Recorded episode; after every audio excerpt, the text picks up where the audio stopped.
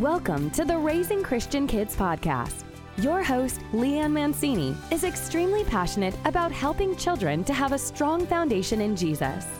You will be equipped with methods and techniques to help solidify a relationship between your child and Jesus.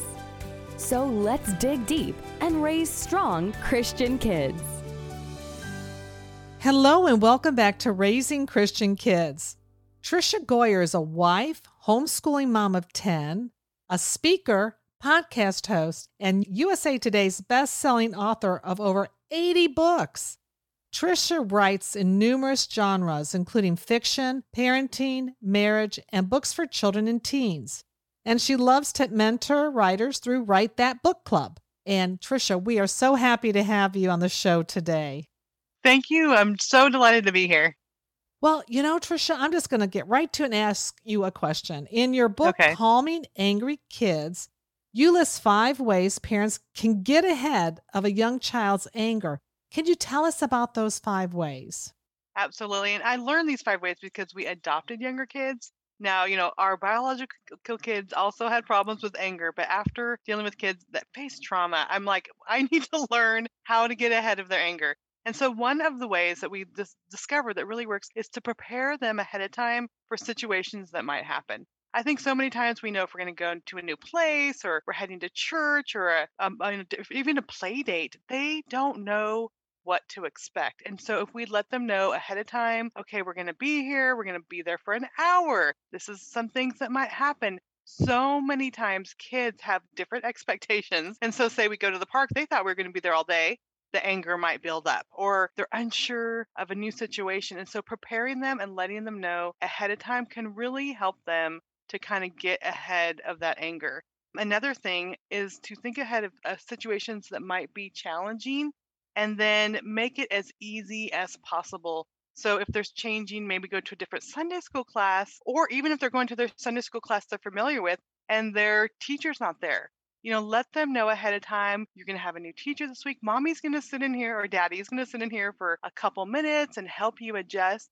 I think so many times as adults, we know how to adjust. We know how to kind of go with the flow. We've learned this over time, but younger kids often don't know how to do that and it comes out in anger because all of a sudden they don't know how to handle the situation. So that's two of the things.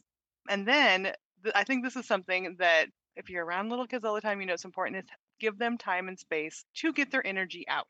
so many times, you know, I mean, I have 10 kids, so you know, we've mm. done lots of toddlers. Now I have grandkids who are toddlers, and if we expect them just to come and sit and listen, you know, it's not going to work. So let them get that energy out, run around. And when I notice I do that first, like give them attention, get their energy out, it just makes the whole day, whatever situation, go better. And then number four, recognize the difference between their willful and their childish behaviors. And I think so many times we also will look at a kid and they'll do something, they'll spill something, and we get angry or we try to discipline them. Well, a toddler may not have the control to like pick up a big cup or to you know carry around the snack and so then we're we're disciplining them for something that maybe they're not even physically capable of so when we could actually realize like okay are they just being is it just childish? Are they just unable to deal with that to like carry that cup or are they looking at us and like dumping it? Because that's completely two different things. And then the final thing is to really teach them expectations and rules for how they need to behave. So and and start with one rule. You know, when you have a 2-year-old say we're just going to sit here while we have dinner, I need you to sit here for 2 minutes. You know, cuz kids will want to run around, they won't want to sit and eat. So make these small little rules and then after they can do those things, the more time that they can learn to sit there, learn to try new foods, learn to you know not interrupt conversations then we can kind of grow but i think so many times again all of it goes around to our expectations of preschoolers and what they are capable of compared to you know it's a process where we're actually guiding them and teaching them in small steps. Yes, I love that. So the first one was to prepare them ahead of time for change, correct? yes. Prepare them ahead of time for any situations that you think might make them upset. So say if they're going to a park and you know you're only going to be able to stay for a short amount of time prepare them. Like we're only going to be able to stay for 30 minutes or we're only, you know, we're going to go to McDonald's, but we're just going to get a snack. We're just going to get some fries because we're going to have dinner in an hour at home or whatever. So if you know there's something that is going to make them angry, just prepare them ahead of time and let and talk through and even little kids can understand if we you know just use simple words to prepare them if we know there's something like okay this is going to make this child upset think about those things ahead of time yeah i think that's important and also i have a friend who has an autistic child and before she takes them to school she takes them to the playground mm-hmm. so i mean it's very early in the morning but it's their their playground in their neighborhood so she takes them, even it's just, she says it's like for 15 minutes. She lets him run around, go on the slide, run around.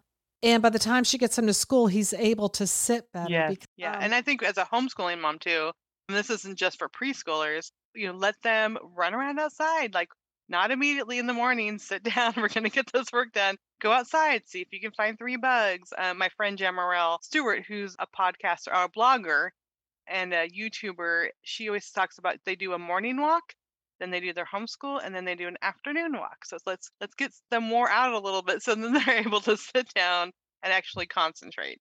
And then the childish behavior, I think that's really important too because new mothers, you know, when you're a new mom, you just you just don't know. Mhm. Is this right? Is this normal for this child to do this? Is this really childish behavior or they're they behaving badly? And you know, teaching them the rules. I think that's so important too. You know, they need to know the boundaries. They need to know what is expected of them because if you yell at a child and they look at you like, you know, deer in the headlights, well, why, mommy? What what, you know, cuz they just didn't know. And then you have mother's guilt because you feel bad for mm-hmm. yelling at them, realizing they just didn't know that that was a, a bad thing to do. So yeah, I and then it. when you're yeah when you're teaching them also get other people involved so my daughter she lives she's a missionary in the czech republic and she has a two year old and so we we video call all the time and she'll say show nana how you're learning the interrupt rule and she's teaching her when she's talking to someone or on the phone to just put her hand on her arm my granddaughter put her hand on my daughter's arm to let her know she wants to tell her something so she's not running in and interrupting the conversation and so, you know, my daughter was showing me like, okay, I'm going to be talking to Nana. Show how you use your interrupt rule, and then we can praise her. We can say, "You are growing. You are learning new things. Look at you. You're such a big girl." And so, while we're teaching our kids, you know, just give them that positive affirmation and have other people be involved. You know, then next time she talks to Papa, like ask ask Amelia about how she learned the interrupt rule, and then everyone can get excited as we're teaching them and then they realize like oh look at i'm getting big i'm learning new rules instead of being like you need to do this or you know getting upset with them because they're interrupting when we're talking Exactly. I, I love that. Put put your hand on my arm so mommy knows you want, you know, my attention here instead of, you know, coming in and yelling and screaming, "Hey, Yes. mom." Yeah, that's great. so, how can preschoolers be taught how to label their feelings, including anger? That Mhm. was on page 157 of your book. Could you, yeah you know, talk about that? Yeah absolutely so i didn't even realize like just like we teach kids to eat with a fork or brush their teeth like we actually teach kids about their emotions and their feelings and sometimes we do a good job and sometimes we don't do a very good job. For example one of our- daughters we adopted her when she was five and when she would get hurt like uh, skin her knee she would get angry and she'd hit the wall and she'd be so upset or if she was overwhelmed with something good happening like guess what? We gotta go to pizza she didn't know how to handle her emotions she would get angry she would throw a fit and we're like this is a good thing but talking to her therapist therapist said you don't know if people taught her how uh, what her emotions were or maybe she was hurt and someone laughed at her. Maybe she was hurt and she got a spanking because she was bothering someone. So we actually had to train her at five to say this is your emotions. You are angry. You are hurt. You are sad. You are excited. And we had to role play what the emotions are and teach her those things and so when kids are little we could actually if we see them being sad you are sad. You know do you need mommy to give you a hug? or you are angry. I would be angry too if my brother took my toy and so it's not just you know saying you're angry stop being angry don't do that go to your room. I'll even say sometimes like i understand if people take my things that makes me angry but let's take a deep breath and let's talk and ask our brother for our toy back. So you're labeling their emotions and then they'll start repeating i'm angry. You are. What are you angry about? So it's not a bad thing for them. We always think like anger is a bad thing. Sometimes it's very justified that they are angry for situations. So they could tell us and we could communicate. And when we're able to put words to it, it takes it from that emotional brain to the thinking brain. And so they could start communicating what's going on instead of just laying on the floor screaming and we don't know what's going on. Yeah, I love that. You know, anger is a good emotion. We need to have it's an emotion that God created and everything God mm-hmm. created is good. It's how we use it, you know, how we teach our children to use it or to understand it. I think that's the important uh, concept that they need to learn and I love that taking it from the emotion to the thinking part like okay, what's going on here? You know, I'm emotionally yeah, upset. And when they're able to speak it, then yeah. you're able to communicate and they're starting to process this is why I'm angry. This is what's going on. And so even as they grow, when they start feeling that emotions, then they'll immediately start processing, oh, this is what I'm angry about. Because we all know the times we're upset and just mad at the world. Yes. And then we realize, oh, I'm angry because that person cut me off 20 minutes ago and I'm taking it out on everyone else. So the sooner we can process, like, I'm angry, this is why I'm angry, or teach our kids to do that, it can just change the day because all of a sudden we're thinking about it and we're talking about it and we're, you know, seeking help okay. like from a parent. Yeah, right. it's, okay. it's okay. Christina Fox wrote a book, Tell oh, God wow. How You Feel. Now, I know our audience will only hear this, but there's a book called Tell God How You Feel Helping Kids with Hard Emotions by Christina Fox. And I'm just going to do a book review on that on my uh, Raising Christian Kids community Facebook group. I love that book, but I think it's it's so true. Listen, kids don't understand emotions. They're kids. Right. They're learning everything. So I think that's important. And I think you do an excellent job in your book explaining that as well. So, how can we nurture a preschooler's spiritual side? You talk about that on page 163 in your book.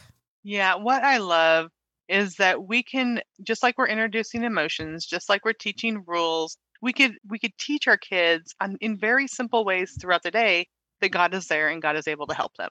So when something's going wrong, you're angry, yes, you know, let's let's work it out, but we can pray and God can help us. And God can help us when we feel angry, or God can help us when we feel sad. Would you like me to pray with you? And we can teach them uh, that God is available to help. One of my friends, Francie, she talks about, you know, the Holy Spirit can be here and He can help you have patience and He can help you have peace. And just even at young ages, they'll start learning to turning to God. And, you know, sometimes we could read a Bible story and, oh, Jesus was angry. He was turning over tables. Is that okay? well, he was angry because people were not doing what God wanted. And so we can start, you know, through Bible stories or whatever's going on in the situation, just keep pointing those things back to God. And it's amazing at young ages, they can start understanding that God is there. I remember when we first adopted some of our little kids, like two and five years old, I would say, Oh, we need to pray for that person when we see like an ambulance. And pretty soon they were reminding me when they see, you know, someone that fell on their bike, we need to pray for that person. Aww. So we start teaching these concepts that it's God that we turn to, that God can help us, that we can pray for others, that we can seek Him for help. And that is how, you know, the spiritual side has grown. It's not, we don't have to wait till they're 10 that they could read the Bible stories for themselves or whatever. Just even young ages, we could teach them to turn to God. It's so important because that's where the foundation lays, you know, from the womb Absolutely. to about age 10. That's the foundation. And mm-hmm. it's never too early and it's never too late, I always say. But your book, Calming Angry Kids Help and Hope for Parents in the Whirlwind. I highly suggest it to our listeners today, and we will have links in our show notes where they can reach you. Is there anything else you'd like to share? No, I'm just so thankful for this opportunity. And I, I'm so thankful for what you're doing to encourage and equip and inspire parents. I think I've had people in my life when I was a young mom that have done that. So I love what you're doing. Thank you, Tricia. You have a blessed day, and we can all work together to help raise strong Christian kids. Absolutely. Thank you. This podcast is part of the Edify Podcast Network. Edify is a faith inspiring app that brings together thousands of the best Christian podcasts in one place for your listening enjoyment. Cut through the noise and grow your faith by diving into the world's top Christian podcasts today. Download the Edify app for free from the App Store or Google Play, or by going to edify.app. That's E D I F I dot app.